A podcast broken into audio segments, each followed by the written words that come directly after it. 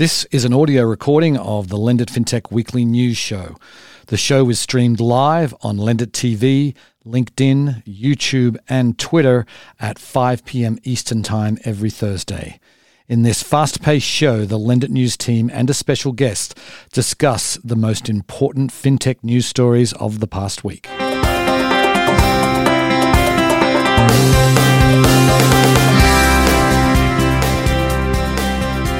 Good afternoon, everybody, and welcome to the FinTech Nexus weekly news show. My name is Peter Renton, Chairman and co founder of FinTech Nexus, joined as always by my good friend and colleague, Todd Anderson. How are you doing, Todd? I'm well, Peter. How are you? Doing great. And uh, back with us this week, we have the one and only Andrew Dix from Crowdfund Insider. How are you doing, Andrew? I'm doing well, Peter. Good to see you, Todd. Yep, you as well. Okay, let's kick it off. We got a lot to cover today. So, um, we're going to kick it off with a Wall Street Journal article um, about Sam Bankman Fried. So, SBF, as he is known, a 30 year old spending $1 billion to save crypto. I think he might be even spending more than that, to be honest. But uh, he is uh, he's made some um, some pretty major plays over the last few months. It's becoming I keep thinking of like the JP Morgan coming to the rescue, like 1907 or whatever, when there was a major recession in the US, and and uh, you know this the, JP Morgan came to the rescue, and that's sort of what uh, what's happening here, just for, just for the crypto space. And he's um, he's made some good moves. He's made some moves that haven't paid off, but uh, anyway, what do you guys think of think of um, this piece?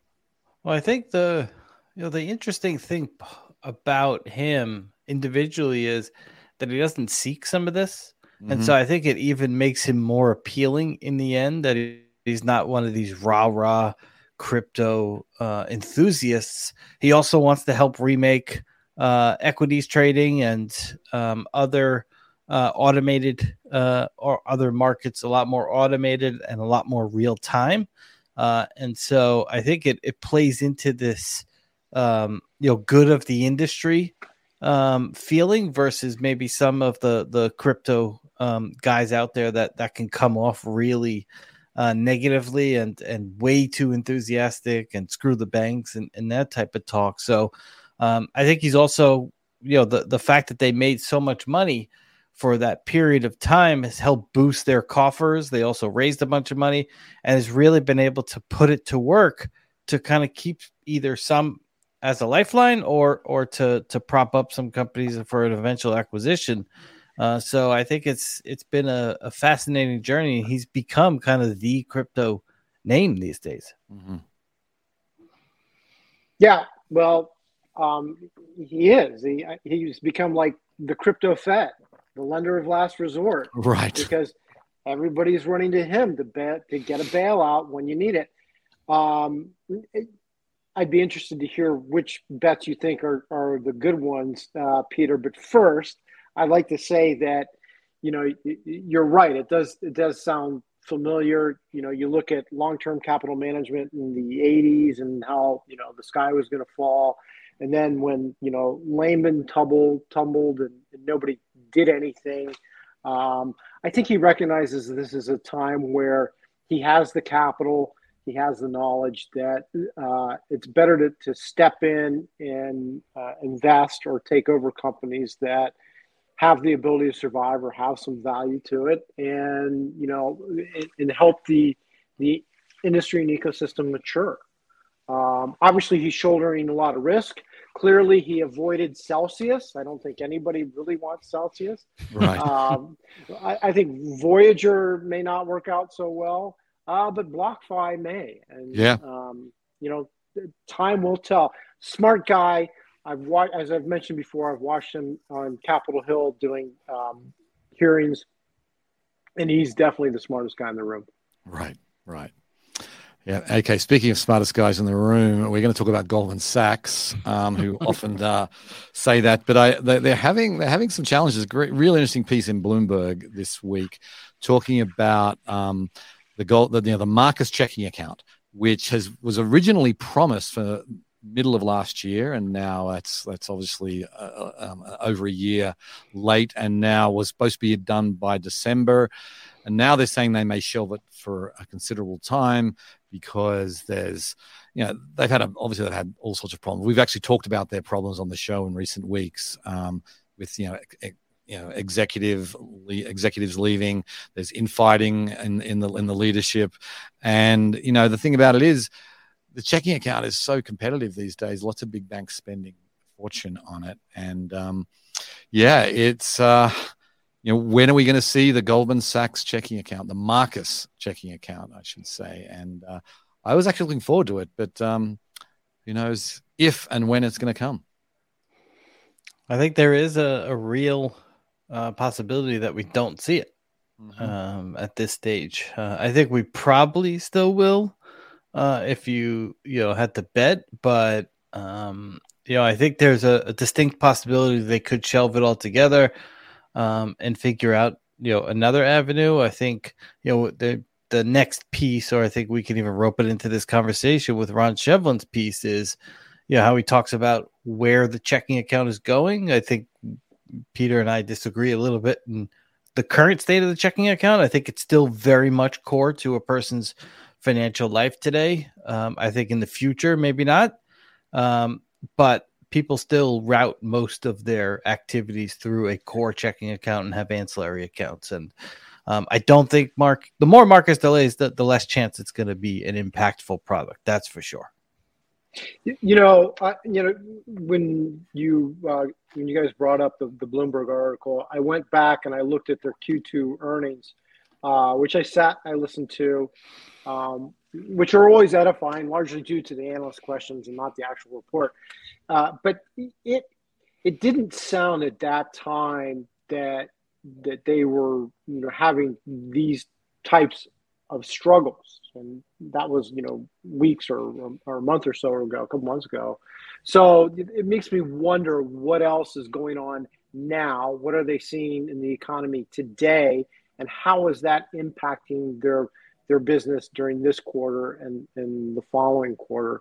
Um, of course, the you know the, the, the Bloomberg article could be off base. You know, somebody's leaking something to be you know salacious or ulterior motives. We won't really know until the next, you know, quarterly report or they make a statement in advance of that.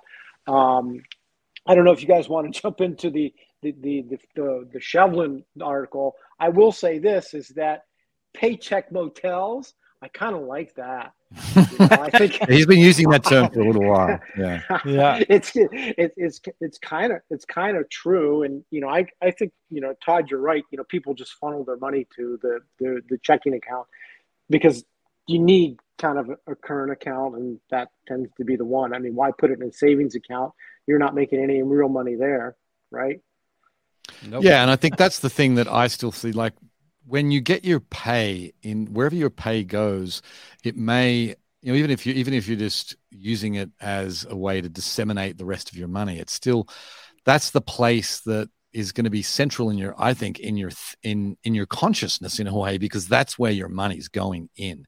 That's the big that the plus side of the column is with that account. And so i think there's i think that's a pretty powerful thing. Still i don't quite agree that with Shevlin i think we may you know as time goes on and we may you know we get to programmable money and and and you know whole kind of different infrastructure in play who knows? But i think today I think the checking account is still really important. I also think Marcus is going to do it. I think they've probably gone too far down to to um you know they're not going to cancel it. I don't think. But, I do uh, think that the on the checking account part, I do think as um, more um, you know payroll linked things like uh, I think it's Argyle and and um, you know Atomic, more of those options are out there that make switching and and um, you know where your pay goes very very simple. I think you'll see the checking account be less and less important. There's not a ton of that out there yet uh, and it's not for most people it's not that simple to kind of toggle a number just yet. If it gets to that point i think it makes the checking account a lot less valuable but today the checking account i think is still super valuable. Mm-hmm. the checking account's just a hook. It's it's everything else you want people doing there and their build out has been methodical, to be you know diplomatic. Um, but it's it's just a it's just a hook. You want all these other ancillary services of you know transfers and, and wealth and lending and and more. Uh, you know, interacting or intertwining services, but the the check checkbook can be a, a starting point. I still think they're going to come out um, before the end of the year unless something catastrophic happens. I, I just don't see them delaying it any further for something like that. Right, right. Well, we will we'll see. see. We will be reporting on it if and when it happens because waiting for some time.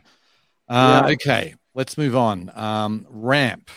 Uh, we uh, we know Ramp from their really from their you know their spending management, their corporate card. They were sort of a Brex competitor before Brex kind of uh, went away from uh, from the small business side of things.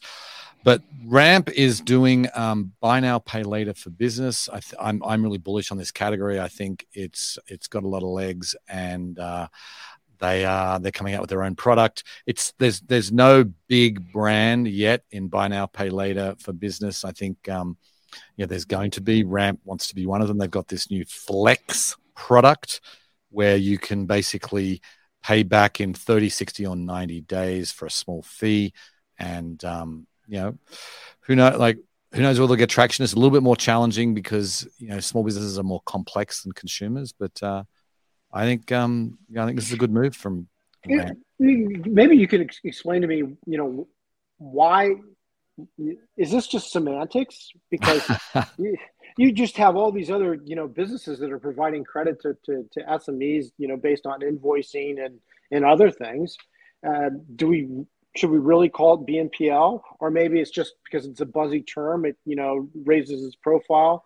Are we talking about semantics? It's all credit, right? Yeah, I mean it is somewhat semantics, but I mean this is a whole idea of BNPL is you know you pay a you pay regularly over a short period of time. I think it's it's kind of more productizing the invoice uh, financing industry and in smaller incremental payments versus right now it's you know you send out the invoice and then you're hopeful to get it paid in whatever the time period is. This gives businesses to say, all right, I'll pay, you know, 30% of it X amount of times or however the, the payment fees are. I think it, I guess, gives the the the lender a bit more um, of a um, a hold on all right they're actually going to pay this back versus an invoice paid in full in 30 60 or 90 days uh, but yeah, I mean, in some ways, it is semantics. Yeah, and like we had, um, you know, we had at our USA event, we had um, Fundbox and Visa making the announcement that their you know, Fundbox is doing buy now pay later with Visa, and it, you know, it, again, it's it's it's it's you can call it a loan, you can call it, um, you know, really a sort of an installment plan, but it's you know everyone calls it buy now pay later. It's still it's still a hot term. Like when we write buy now pay later stuff i don't know about you andrew it's still it still gets uh gets good coverage gets good readership. So people are still interested. And it's that i think some of it's the psychology of if i can pay small amounts that's different than paying a lump sum in 30 days right. or 60 or 90 days. I think some of it's you know playing with someone's minds okay yeah, i think for go on yeah go ahead okay, let's let's move on. Let's move on. So I want to I want to talk about um, this uh, piece. This is uh, you know big banks with mentioning Goldman Sachs and J.P. Morgan. Another Wall Street Journal article. You know they're aiming for a Wall Street built on blockchain, and um, you know this is basically talking about what Goldman Sachs is doing. They're already trading bonds. They're trading securities on the blockchain. Um, they're looking to build their own platform. JP Morgan's already built their own platform called Onyx. I found out that in this article they say it was 350 billion dollars mm-hmm. of, of repo transactions that are processed through the Onyx platform. That's uh that's a large number. And so the point is big banks are still bullish on blockchain. A lot of them are not these sort of public blockchains that uh, that many are used to. This these are more um, you know, private blockchains, but still the technology itself has legs on Wall Street. It seems.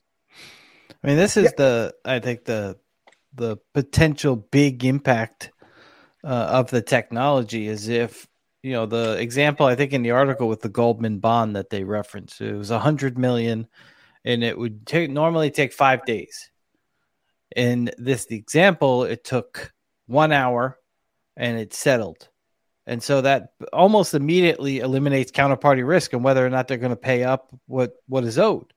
Uh, and if that takes place across Wall Street, I mean, it brings down costs and it, it you know brings down risk significantly if it's you know settled in in a matter of hours. The, I, I've been saying this for for a while. The biggest near term value creation or utility for blockchain or distributed ledger technology is back office mm-hmm. because back office is so not sexy and nobody really cares about it except the banks that have to pay for it and you know, most people on the street, you know, look at you like you're a loon if you if you ask them what it is. But it's just a huge cost. It's a huge operational uh, um, endeavor, and and blockchain can fix and address all that, reducing friction, reducing time, reducing cost, and and that's where you have these incremental costs that are just going to go away, and it's a huge win for big banks. It's a huge win for people that are you know, pushing boxes of files and papers around, they won't have to do that anymore. And you also won't have to pay those people to push those those piles of paper around anymore. That's a huge value that nobody really cares about, nobody really talks about except in this article. Right. Okay, let's move on. Uh, we're going to talk about um, the CFPB. There was an interesting article in American Banker this week about um, basically the the brouhaha that's going down around uh, P2P payments fraud. We've got, you know, there's all this complaints about Zelle that the CFPB are getting. And, you know, because, you know, if you have fraud on a credit card, we all know that we're covered. Um, we don't have to, we don't have to worry about the charges that a criminal might rack up on our card. And now, if you if you do it through if you pay someone through Zelle, not the same thing. And uh, CFPB seem to be arguing that it probably should be, but then you look at the laws here, and they talk about this Electronic Fund Transfer Act of 1978. Okay, this is this is when this is about electronic Did fund they transfer. have electricity back then? yeah. yeah, they it was, it, it, and so this this was when banks were electronically transferring funds between each other. There was no there was no electronics happening between a consumer and a bank or a consumer and a consumer as far as funds go. So that needs to be updated. And like we got to get to the bottom of this because Zelle and Venmo use more and more. Criminals love it. They can they can they can trick people into sending them money. And you know, are are the um, banks going to have to pay? It's going to be it's interesting. Love. What, what do you think, Andrew? Banks are going to pay, man. You can't fight the CFPB. Don't fight the man. The, the CFPB will win. The banks will sue. It'll go on for years and years and years. It's a there's no victory in store for them. But in the end, the consumers really pay because you know we'll get nickel and dime with it with it somewhere, and and you know what they say about a fool and its money. But yeah, this it'll be a very popular move for the CFPB because you just you, you're removing liability for people's you know stupidity or, or people getting you know trapped by nefarious actors, which there will always be a lot of people. I'm sure each each of you, both of you, have had your credit card pilfered in, in probably in the recent yep. years. And and char- I, I actually once uh, filled the the gas tank of a large truck in Italy while I was driving around Cleveland, Ohio. And uh, mine was a uh, a pet store in Germany. and American Express called me. I was driving in my car, and they say, "Are you in Italy?" No. So you didn't fill it with, with diesel? No. They're like, okay, bye. Um, so yeah, uh, um, CFPB is gonna gonna move the liability to the banks. It's just gonna happen. Right. I think the other part that you know, I think uh, Peter, I think was Aaron Klein. Was, yeah. You know, it's highlighted the point. I mean, we've talked about this before. Is that you know the the Fed system still not being updated, uh, and yeah, they're coming out with FedNow sometime in the the near future. Uh, he called it a disgrace in the article. Some of this would be uh, would be helpful to uh, have this to to solve some of these issues. But um, yeah, I, I, mean, I think the the larger point is the banks are going to have to pay, and ultimately they'll probably pass that on to us. Maybe they can take some of the savings from the blockchain back office and kind of equal equal them out. All right, way way way to sort of weave that in there, Todd. Okay, perfect. Yeah, yeah. All right, let's let's talk about the Coinbase CEO. He was on CNBC this week. Um, Brian Armstrong, Kate Rooney uh, interviewed him. It was a full half hour interview. I haven't actually watched the whole thing. I watched the the two minute highlights, and um, you know, just basically say it was it was a pretty, I would say, particularly in the highlights, he's he was somewhat contrite and really um, thoughtful and saying, you know what, we're we're cutting costs. We're trying to get clarity with the SEC. Um, you know, we know that um, you know that fee that we, we like trading revenue is is is going to be compressed eventually because it's just he said that was uh that's inevitable. And um you know he wants to get he wants to build up his subscription business. And it was i mean i think he's got I mean coinbase has struggled because of the downturn in crypto but i i always am impressed when i hear him speak strong what do you guys think? I mean the fact i mean he was you rarely get a CEO of a publicly traded company being this transparent uh, in his comments. I mean, many times you get these long-winded answers that kind of say nothing when they're trying to say a lot, uh, but they ultimately say nothing. And so, you know, I think he was pretty honest um, about the headwinds that they face today. Uh, where he wants the business to go, and and they ultimately got ahead of their skis a little bit when you know it was the the crypto boom and i'm curious when another bull run comes in crypto kind of how different some of these companies operate uh, and how that might um, you know turn out versus this time which seems like a lot of them hired a, a shit ton of people to keep up with the volumes when now it's probably going to be a little bit different mm-hmm. Yeah, I, I, think Armstrong's a solid CEO, and, and you you make a good observation there, Todd. But he's a he's a true entrepreneur. Most you know establishment CEOs say a lot, but say nothing at all. And I, I think that it, it's helpful when you have somebody actually wants to have a conversation. I think Coinbase is doing what a lot of, a lot of other platforms are doing, uh, just from different directions. Because I think in the long run people want to go to a central provider, a single provider to fulfill many different types of services as opposed to opening multiple apps. And they're just approaching it in a different way. They've got a head start uh, uh, for a lot of things, and some things they're behind. I think their biggest uh, risks beyond, um, you know, cost structure and, and their, their, their crypto winter or freeze or whatever it is is regulatory and i think that is something that remains unresolved um, I, I want to you know mention the the Gensler op-ed that uh, came out a few days ago, yep. talking about um, regulating you know crypto and comparing it to you know seatbelts and cars. It's, it's it's an interesting you know allegory, but it's very simplistic. Uh, there's a lot more going on there. There's a lot of battles on Capitol Hill. Uh, is it a commodity? Is it a security?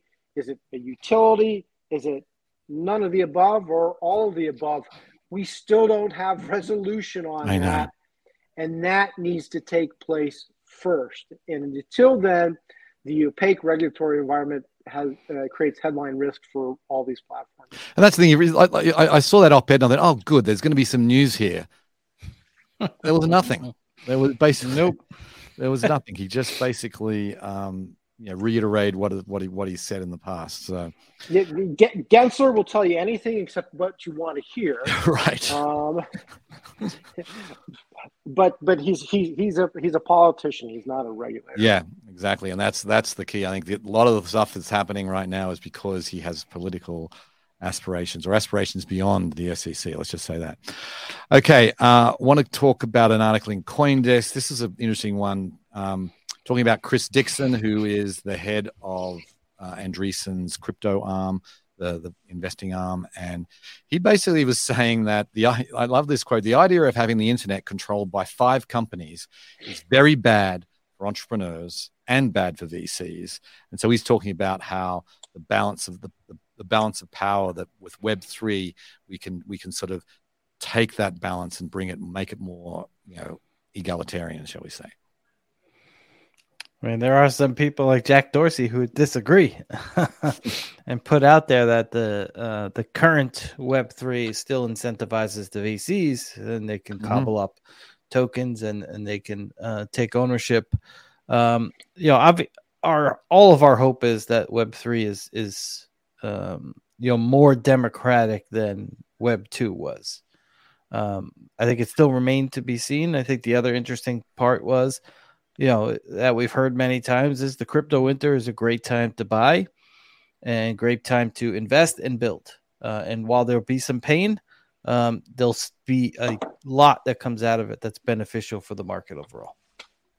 Right. Yeah, I'm going to disagree with uh, Dixon. I, I don't think that it's it's a bad thing that you have uh, large tech, um, you know, I wouldn't say controlling, but you know, being a highway for the, the, the global internet. These large companies have generated enormous and incredible value. They took something that that really didn't exist just a couple decades ago, and they made it made it incredibly viable. You know, driving productivity and and fostering a, a, new generation of entrepreneurs and innovation. So to sit there and say it's bad, I think it's bullshit. I think you know I, am gonna I'm gonna call him out on that. That's wrong. Um, but things do change and things will evolve. The one thing you can always count on is you know change never stops, and and that's where people like Dixon and many other people see you know Web three being the next iteration. You know, obviously Web one, Web two, Web three. Uh, whether it'll come to fruition in the way they envision it, I don't know. I still think you know we're in like you know the first days or, or, or, weeks. We have a long ways to go before uh, a lot of this stuff manifests itself in, in a way that, you know, really is going to, you know, drive value. And you look at some of these big tech firms, a lot of them, you know, took, you know, a long time to really establish themselves. And, uh, but I think there's, there's a lot of opportunity there. And I agree, you know, a downturn when there's blood in the street, that's when you buy. Yep, yep, that's what he also said in that piece. So, um, let's uh, let's move to an article in Bloomberg that came out this morning talking about Bank of America. Um, Bank of America, not really haven't we haven't talked about them much on the show. There's not a whole lot been happening, but they have um, they've had they had 2.8 billion logins in their electronic platforms last quarter. It's basically a billion a month. Um, and they uh, so they're consequently basically the article's about they're beefing up their tech offerings. They've got a new they got, they got a guy in charge of um, bringing out this uh, improving their existing systems, adding on new systems. So just thought I'd just mention it real quick because I think you know they're they're kind of a I said you don't hear from them very often. Them. They're they're, they're a sleeping giant in a way, and we don't. Yeah, it's like you hear Jamie Dimon, J.P. Morgan. You hear how Citi's restructuring and kind of bringing, um, you know, everyone back to the U.S., kind of getting out of the global markets, and then it's just like Bank of America, slowly and and underneath everyone, uh, building and and some of their digital offerings have been, you know, adopted by their users probably more than any other big bank. Mm-hmm. Yeah, well, I mean, this is you know, honestly, you know, I saw the headline and I skipped it uh, because I, i'm like, if it's not clear to every financial service industry participant in the world right now that everything is going digital and we're going to be managing everything on our iPhone, well, then there's, you know, we're all doing something wrong, I guess. Fair enough. Yep. I mean, you know, good, good Lord. I mean, yeah, people are logging in online. I, I, I will mention that we had a short piece recently where we uh, the CMA, the Competition and Markets Authority in the UK, uh, was talking about. They did a survey of the most popular banks. And the UK, as you guys know, has long been dominated by four or five high street banks, where they just did whatever they want. And but it's also a very robust market for fintechs and digital banks. And and one and two were you know Monzo and Starling, Starling and Monzo. Mm-hmm. So I don't know about you know if they've done prior. Uh, uh, surveys. but it just it shows that that you know people are looking for convenience they're looking for value they're not looking to go wait in a queue at a, a bank of america uh, um, you know retail location who wants to do that i mean you know it's like who wants to go to the to, to, to the dentist i don't want to go Right. um, Okay. Anyway, let's let's let's let's let's end with uh, with going staying over on the pond here, Andrew, and uh, one that um, I know a company that you follow very closely, Seedrs. Um, they just crossed two billion pounds. So, just just give us a give us a rundown of what's going on there.